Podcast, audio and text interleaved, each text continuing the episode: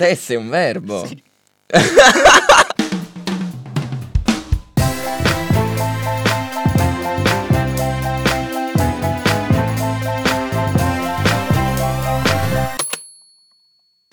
Bentornati a tutti i nostri ascoltatori, siamo al secondo episodio della rubrica di Pur Concept. Oggi tratteremo un argomento molto diverso da quello precedente. Ecco, Oggi parleremo di amore, un concetto che attraversa poi di fatto tutta la storia della filosofia, la storia del pensiero, la storia di come l'uomo si è districato attraverso poi tutta la propria cultura e il proprio divenire uomo. Se la morte attraversava la nostra vita solo in un secondo piano, su un secondo binario e non su quello che attraversiamo tutti i giorni, invece possiamo dire già da adesso che l'amore pervade la nostra vita e anzi che l'amore tesse quelle che sono le, le trame più intricate della nostra vita, i problemi più grandi e che appaiono soprattutto irrisolvibili.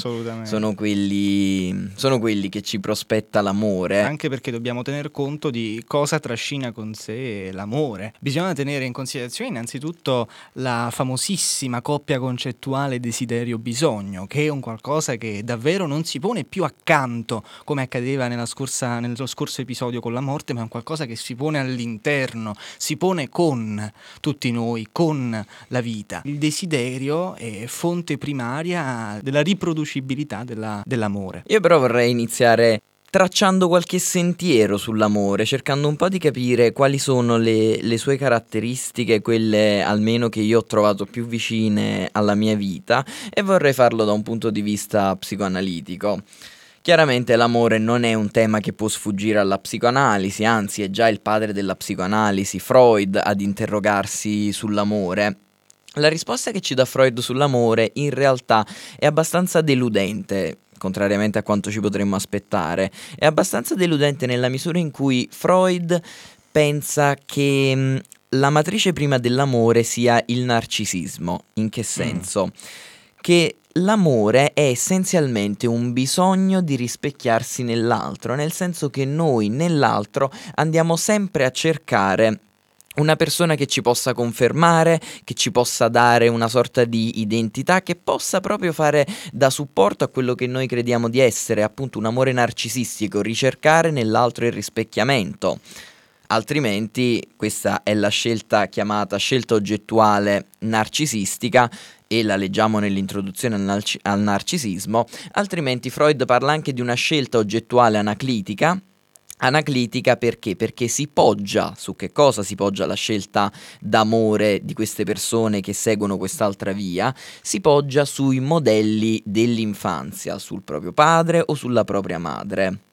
Da quello che stai cercando di nucleare emerge il fatto che il rapporto con l'altro, il rapporto con l'oggetto è sempre un rapporto fasullo, perché in realtà c'è una proiezione di sé, c'è una ripetizione altra di sé. E questa è una cosa che non sempre è stata primaria all'interno della produzione di pensiero, della produzione di concetti nella storia del- dell'umanità. Prendiamo in considerazione innanzitutto l'amore da un punto di vista etico. È una questione molto importante questa, perché da Sant'Agostino in poi, mi viene in mente anche Kant, Kant diceva il bene per il bene e Sant'Agostino sottolineava ancora prima l'amore per l'amore, un qualcosa di assolutamente genuino che in questo modo non proietta nulla di se stessi nell'altro, del soggetto nell'oggetto, ma è effettivamente un cogliere l'altro. Allora abbiamo nella storia del pensiero un qualcosa che da un lato è totalmente riproduzione di sé e dall'altro invece è un cogliere l'altro. E a questo punto c'è l'intenzionalità che la fa da padrona in questa prospettiva duale, in questa coppia concettuale. L'intenzionalità è molto importante perché c'è bisogno di un motore che provochi questo divenire verso l'altro, di, questo, di questa tensione verso l'altro e pensatori come Schopenhauer in primis, ma in chiave anche negativa eh, Kierkegaard, cercano di eh, enucleare in modo quanto mai puntuale. Mi viene in mente il concetto di Schopenhauer dell'agape, un qualcosa che effettivamente è spassionato, un qualcosa che effettivamente è proprio per la riconoscibilità dell'oggetto nella conoscenza del, del soggetto. E quindi a questo punto la questione è dove si pone l'intenzionalità nell'amore che è eticità, cioè qual è il rapporto tra morale, quindi una coscienza interna, e l'etica, ovvero l'applicabilità di questi principi morali nella società. E l'amore è un qualcosa di totalmente singolare, perché molto spesso amore inteso come amore per l'amore è un qualcosa che può unire quei due concetti che dicevamo all'inizio, quel concetto di desiderio e quel concetto di bisogno, perché il desiderio ha bisogno di avere un oggetto e il bisogno ha bisogno appunto di un oggetto e l'amore fa coincidere, fa convergere, fa sovrapporre questa ricerca dell'oggetto, questa ricerca dell'alterità e lo fa in modo spassionato e a questo punto potremmo ritornare addirittura ai greci, a quella ricerca dell'amore come coniugazione estrema e completa della propria vita. Questa sovrapposizione che tu metti in luce è il punto fondamentale della questione. Tu giustamente mettevi mettevi anche in evidenza all'inizio come l'amore, ragioniamo nella prospettiva freudiana, come l'amore per Freud sia essenzialmente una, una proiezione. E io proprio partendo da questo voglio invece fare una proposta alternativa, voglio invece dare delle caratteristiche dell'amore, una caratterizzazione dell'amore molto diversa, che nasce da uno psicanalista Lacan, uno definito uno tra i maggiori psicoanalisti del Novecento, giustamente, il quale prende proprio le mosse da un rifiuto di questa prospettiva freudiana. E lui dedica un saggio un, un, seminario, il seminario 20, al tema dell'amore. Già il titolo è molto interessante, il seminario si chiama Encore, che in uh, francese vuol dire ancora. Già possiamo capire quindi fin da subito che l'amore vuole ancora, ancora, ancora. Quanto sono stato bene, pensiamo a due innamorati che stanno così bene insieme una sera particolarmente speciale e appunto il desiderio primo è quello di rivivere ancora quelle sensazioni, di rivivere ancora quell'amore, quell'atmosfera positiva, ma oltre, andiamo oltre il banale titolo e cerchiamo di capire come Lacan caratterizza l'amore, come ne parla in questo, in questo seminario. Ovviamente il discorso è più ampio di quello che possiamo affrontare, però a me piace dare quattro caratteristiche fondamentali dell'amore che sono tra le più belle che ho riscontrato in questo seminario. Innanzitutto l'amore, ci dice Lacan, è donare all'altro quel che non si ha nel senso che io nel momento in cui amo una persona faccio spazio all'interno di me stesso, nella mia anima, faccio spazio a quella persona, le lascio uno spazio vuoto che solamente l'altra persona può colmare, solo quella persona può entrare perfettamente in quello spazio vuoto. Quindi ciò che io ti dono è una cosa che io non ho e che solo tu mi puoi dare. Io dono quel che non ho lo spazio vuoto che io da me non posso colmare e che solo tu puoi colmare. In secondo luogo Lacan dice una cosa meravigliosa e dice che l'amore mi dà una cittadinanza simbolica. Noi quando veniamo al mondo non scegliamo di venire al mondo, né tantomeno sappiamo chi siamo, cosa siamo destinati a fare, dove ci porteranno i tragitti della vita. Che io sia venuto al mondo non cambia nulla all'universo, non cambia nulla al cosmo. Io sarei potuto tranquillamente non venire al mondo, la natura avrebbe comunque proseguito nel suo corso. Quindi quando io vengo al mondo la mia esistenza è del tutto gratuita, nel senso che non c'è un motivo, appunto sarei anche potuto non venire al mondo. E l'amore in questo compie un miracolo, l'amore mi dà una cittadinanza simbolica, mi solleva da quella che Sartre chiama fatticità, nel senso di fatti che si susseguono nel corso del tempo.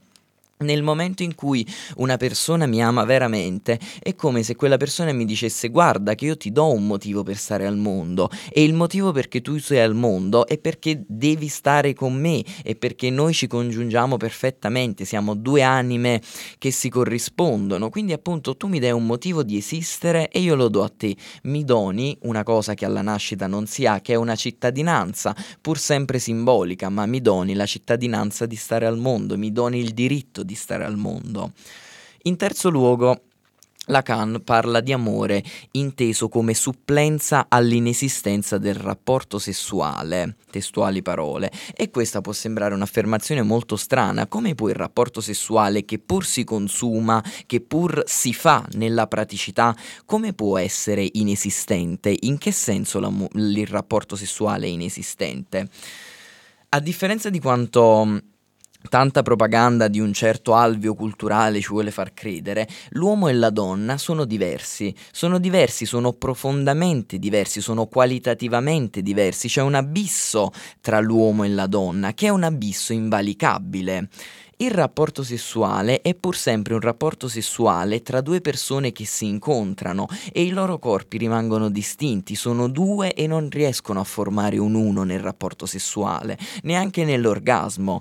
Invece l'amore è quella magia per cui appunto da due si è in grado di diventare uno. Nell'amore tu sei perfettamente fuso con l'altra persona, è come se ti sentissi appunto di essere la stessa persona sdoppiata in due corpi, ma la matrice è l'uno. L'amore permette dunque ciò che il rapporto sessuale non ci permette di fare, raggiungere l'uno. E infine, un'ultima cosa meravigliosa che si legge in questo seminario è che l'amore ha una sorta di potere magico. L'amore ha il potere magico di trasformare la contingenza dell'incontro in un qualcosa di quasi necessario. Se io amo veramente una persona, se si ama veramente una persona, non si vuole accettare che quella persona la sia incontrata per caso, non si vuole accettare che quel giorno sarei potuto non scendere di casa e quindi non incontrare la suddetta persona e la mia vita sarebbe stata diversa, sarebbe stata ancora una vita senza una cittadinanza simbolica e simili. Dunque l'amore fa questa magia sul passato, è l'unica forza che è in grado di intervenire veramente sul passato quell'incontro contingente che ci sarebbe potuto non essere perché magari io quel giorno avrei potuto prendere l'autobus giusto, perché magari quel giorno sarei potuto rimanere a casa mezz'ora più in più invece di scendere, diventa un incontro necessario. Io ti ho dovuto incontrare, non si vuol credere che appunto l'incontro amoroso è stato un incontro casuale. E in questa questione io vorrei aggiungere un altro concetto molto interessante, che è l'applicazione del tempo all'amore. Francesco, tu hai parlato di simbolo, hai parlato della dimensione simbolica. Ebbene, la dimensione simbolica è strettamente correlata a quella che anche gli antichi andavano a dividere in quanto dimensione temporale tra, tre, tra tempo assoluto, ovvero Cronos, e tempo determinato, Aion, che è quello che utilizzava Omero per descrivere le vite dei soldati. Ebbene, questa differenziazione è molto importante. Quante volte ci sarà capitato di incontrare la persona amata? Amata, di innamorarci e di eh, ripensare ai momenti passati con la persona amata e di ripensarli come momenti lunghi, momenti infiniti, momenti che ci hanno trasmesso tanto e che continuano a, trasmet- a trasmetterci così tanto anche nel momento della ripensabilità. È un momento carico di affezione emozionale ed è un momento che ci eh, modifica nel, nel ripensarlo. E a questo proposito a me viene in mente Proust in primis, che eh, ridà restituisce una chiave sacrale all'amore. Tant'è vero che, che Proust nel processo della conoscenza arriva a sottolineare come ci siano due facce nel processo di conoscenza, nel processo di approccio con l'altro. In primis c'è una prima faccia, una prima parte del processo di conoscenza che è quella in cui noi abbiamo effettivamente cognizione della persona amata, cognizione dell'oggetto. Dall'altro invece c'è un ritorno, c'è un ritorno che è totalmente sacro, sacro come, come contenuto all'interno di una determinazione e quella parte è inconoscibile. Quindi nel processo amoroso nell'innamoramento abbiamo effettivamente una parte di noi che si rigenera, che si produce e che diventa effettivamente un nuovo noi. In questo modo l'affezione con la persona amata ci rigenera completamente, ci riporta a vita. E questo in che modo è rapportato al tempo? Il tempo dilatato, il tempo effettivamente riposto in quella sacralità. Eh, viene in mente ad esempio eh, la differenza bergsoniana eh, di tempo dei concetti e tempo fisico, una differenza importantissima perché c'è un'estensione temporale interna del tempo dei concetti, del piano concettuale, che è totalmente eh, pregno di emotività rispetto poi al tempo oggettivo fisicalista, al tempo in quanto scorrere del tempo. C'è una eh, sorta eh, di dilatazione del tempo determinato della Ion che è determinato in potenza. La, l'innamoramento pone le basi per un tempo che si dilata, pone le basi per un qualcosa che diviene effettivamente l'opportunità per rivivere in un'altra dimensione. L'amore ci fa rinascere e l'innamorato ci dà la possibilità di riscoprire un mondo totalmente diverso. Borges parlerebbe di nuovi pianeti. Ebbene, i pianeti ci vengono prospettati attraverso l'amore. Ma questa differenza tra tempo del concetto e tempo della, della, fisica è un concetto molto importante anche nella letteratura inglese, soprattutto nella letteratura inglese. Oltre a Joyce e questo, tuo, questo suo sperimentalismo linguistico del flusso di coscienza, a me viene in mente Virginia Woolf e di queste sue epifanie che riportano non solo indietro nel tempo, nel momento dell'affezione emozionale, nel momento di questo embrionale innamoramento per la cosa oggetto, ma diviene effettivamente un modo per crescere conoscere, un modo per conoscere l'altro, un modo per fare esperienza dell'altro. E quindi quella differenza eh, psicoanalitica tra soggetto e oggetto, quella differenza psicoanalitica tra uomo e donna, è una differenza che effettivamente pone un uno concettuale che arriva solo nel momento della cognizione di sé. Il fatto che il tempo si dilati significa che abbiamo una trasposizione, una traslazione di noi insieme ad un'unità raggiunta con l'altro in un altro mondo, in un altro pianeta. L'amore, l'innamoramento crea effettivamente la possibilità di rivivere con l'altro, rivivere con la differenza su un altro pianeta. E questa è una cosa molto importante perché ci riporta ancora una volta all'amore fatto per l'amore, perché noi ci manifestiamo in quanto potenza amorosa, noi ci manifestiamo in quanto fonte primaria dell'amore. L'amore non sussisterebbe senza la nostra presenza, senza la presenza di un oggetto che possa amare. Deleuze negli studi giovanili e negli scritti giovanili sottolinea come l'errore più grande della filosofia sia quello di anteporre gerarchicamente l'amante all'amato. Ebbene, l'amato non si può solo enunciare, l'amante deve tenere in considerazione l'amato per poter essere effettivamente amante. E questo scambio, questa giusta posizione che non è mai contrapposizione, diviene l'opportunità l'opportunità per rinascere, diventa l'opportunità per estendersi. E a questo punto arriva il concetto di spazio, la spazialità, perché il tempo è sempre in connessione con lo spazio e lo spazio è il piano sul quale conosciamo l'altro. Lo spazio è un qualcosa, come dicevi tu, è importante concepire è avere cognizione della gettatezza. E la gettatezza è sempre unita al presente, è un presente che si dilata, è un presente che continua. E nell'amore quando ci innamoriamo, quando conosciamo la persona amata, non è un caso che quando guardiamo l'amato in, le nostre pupille si dilatino, perché? Perché abbiamo un presente che va eh, vissuto a pieni polmoni, va respirato a pieni polmoni, va vissuto nella saturazione massima della tridimensionalità. E questo è un concetto davvero molto importante nella conoscenza dell'altro, ma gli amori finiscono, gli amori finiscono e molto spesso viene eh, oggettivata talmente tanto e eh, proiettata talmente tanto la condizione amorosa sull'altro che quando un amore finisce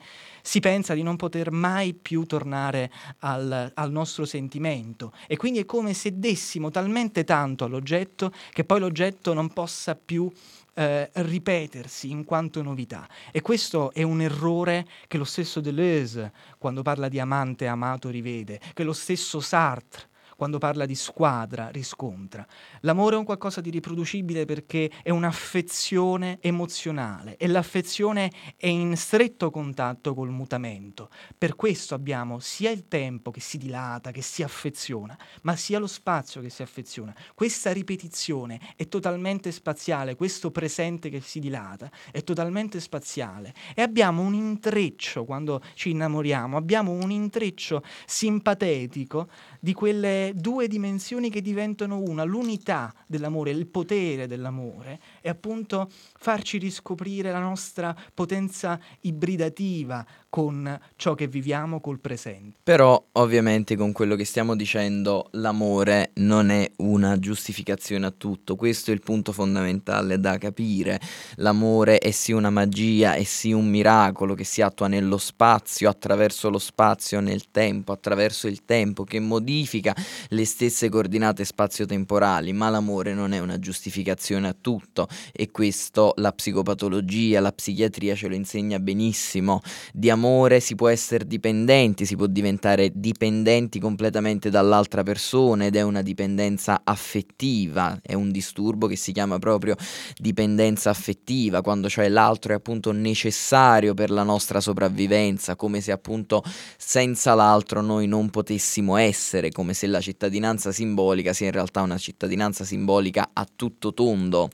E ancora l'amore ci può portare a fare follie, fare cose che mai avremmo fatto. Ed è una cosa che l'amore fa, ovviamente, dei gesti d'amore estremi. Quante sono... volte sarà capitato a chi ci ascolta e anche a noi di fare gesti estremi. E questo estremismo è un qualcosa che è pieno di quella carica emotiva che di fatto ci permette di andare avanti eh, nostra, nel nostro processo di, di determinazione.